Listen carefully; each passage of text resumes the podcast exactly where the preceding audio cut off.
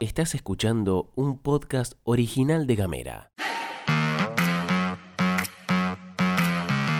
Hoy es lunes 13 de junio y tenemos varias cosas para contarte. La brecha entre pago a productores y precio final fue la más alta del año. Se hará un homenaje muy especial en Río Grande. Las leonas están siempre al top. Bienvenidas, bienvenidos y bienvenides. Información Editorial. y buena onda. Las noticias en 10 minutos o menos. La pastilla de Gamera. Gastón Lodos. Flor Vaso. ¿Y vos?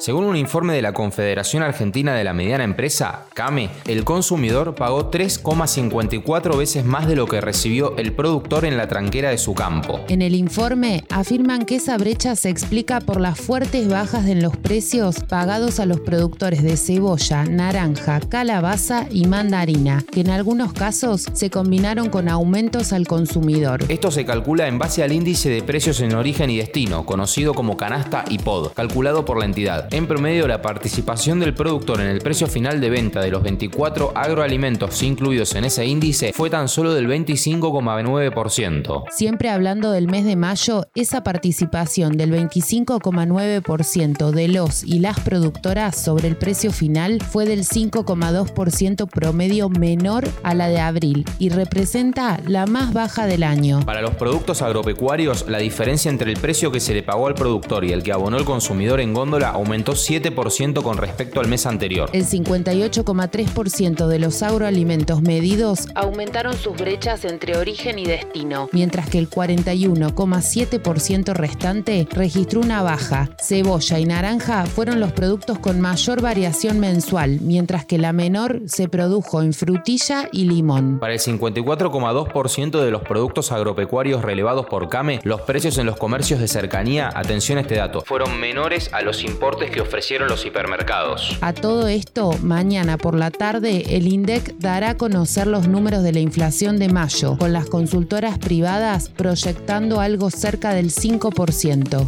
Por comunicación oficial, el gobierno anunció la compra de tierra urbanizada en Río Grande a través del IPB, que permitiría la construcción de más de 1.200 viviendas. La adquisición de estas tierras urbanizadas significa una inversión de más de 1.600 millones de pesos y el proyecto final buscará poner a disposición 5.000 viviendas. Todo esto en base a convenios firmados con Nación. La multisectorial de derechos humanos de Río Grande convoca para hoy a un homenaje en memoria de Marcela Beatriz Andrade, una niña de tan solo 9 años que fue asesinada por militares en 1982 en plena guerra de Malvinas y dictadura militar un día antes de la rendición. Marcela fue asesinada en un retén militar en la zona del Cabo Domingo cuando paseaba con su familia y el hecho nunca fue investigado. Hoy a las 10, en el marco de los 40 años de su muerte, colocarán una placa en la escuela 2 para recordarla. Desde Gamera nos comunicamos con el colega y amigo José Piñeiro y esto fue lo que nos contó. 40 años se mantuvo el silencio alrededor del asesinato de Marcelita, un asesinato que se dio en ese marco, ¿no? el de una dictadura militar que estaba llevando adelante por otro lado una guerra, no tenía la familia a dónde recurrir, a dónde denunciar, a dónde plantear el, momento terrible que les habían hecho atravesar y cargó a lo largo de estas cuatro décadas con esa terrible mochila. Hoy el hecho se visibilizó, por eso recordar a Marcela en la escuela a la que concurría al cuarto grado A es tan importante. Este lunes a las 10 de la mañana entonces la cita desde la multisectorial de derechos humanos estaremos acompañando esta actividad. Por otro lado, para hoy a las 19, la familia de Marcela convocó a una misa en el Colegio Don Bosco, también en la ciudad de Río Grande, para recordarla.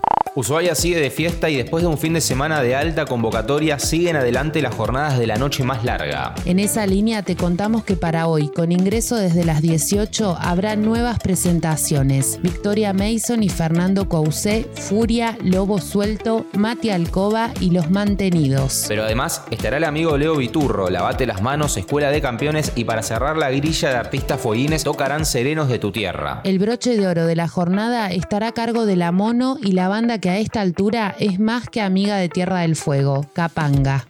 Nos ponemos sanitarios porque entre tanta mona, mono y gorila, He decidido desde hace un tiempo asumir con orgullo que soy gorila. te contamos las últimas novedades de la viruela de los simios. En las últimas horas, el Ministerio de Salud de la Nación confirmó el tercer caso de esta enfermedad en el país. Se trata de un ciudadano de 36 años residente en la ciudad autónoma de Buenos Aires. Según informaron, el paciente se encuentra en buen estado de salud, internado para su cuidado y cumpliendo el aislamiento correspondiente. Mientras tanto, también aprovechamos para contarte lo último en materia de COVID. El Ministerio de Salud reportó 21 muertes por coronavirus y 36.835 contagios en la última semana en Argentina, lo que representa un 20% menos de casos que el domingo pasado. De acuerdo a los últimos datos difundidos, la cantidad de muertes descendió 75% en relación a la semana pasada, cuando se habían informado 84 fallecimientos.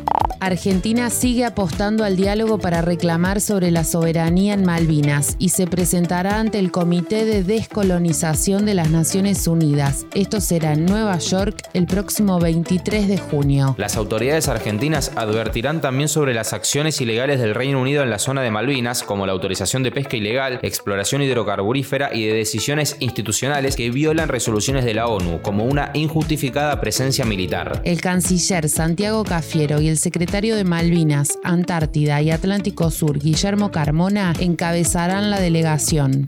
Y antes de irnos vamos a meter una que nos da mucha alegría. Por primera vez en su historia, las Leonas, selección argentina femenina de hockey sobre césped y orgullo nacional, sin haber saltado a la cancha y a la falta de dos fechas para la finalización, se consagraron campeonas de la Pro League. El equipo dirigido por Fernando Ferrera logró el título luego de la derrota de India frente a Bélgica por 2 a 1. Ningún equipo quedó con posibilidades de alcanzarlas. Las argentinas disputaron 14 de los 16 partidos previstos en la liga, ganaron 12 y empataron 2 con Países Bajos, para mantener el invicto en un torneo que empezó con incertidumbre por la pandemia, pero que termina de la mejor manera para el seleccionado femenino. 14 de 16 partidos ganaron 12 y empataron 2. Locura. Gamera es un medio multiplataforma pensado para vos. Mandanos un mensaje de WhatsApp. Al 549-2901-502990 Recibí nuestros contenidos en tu celular. y hablemos distinto. Te deseamos que tengas un excelente inicio de semana. Mañana nos volvemos a encontrar. Gracias por los mensajes de siempre. Recibimos todos. Estamos empezando a contestar con mayor celeridad porque no nos gusta dejarte colgado o colgada. Te agradecemos por formar parte de esta hermosa comunidad que nos enorgullece todos los días. Hasta mañana. Esto es todo, amigues.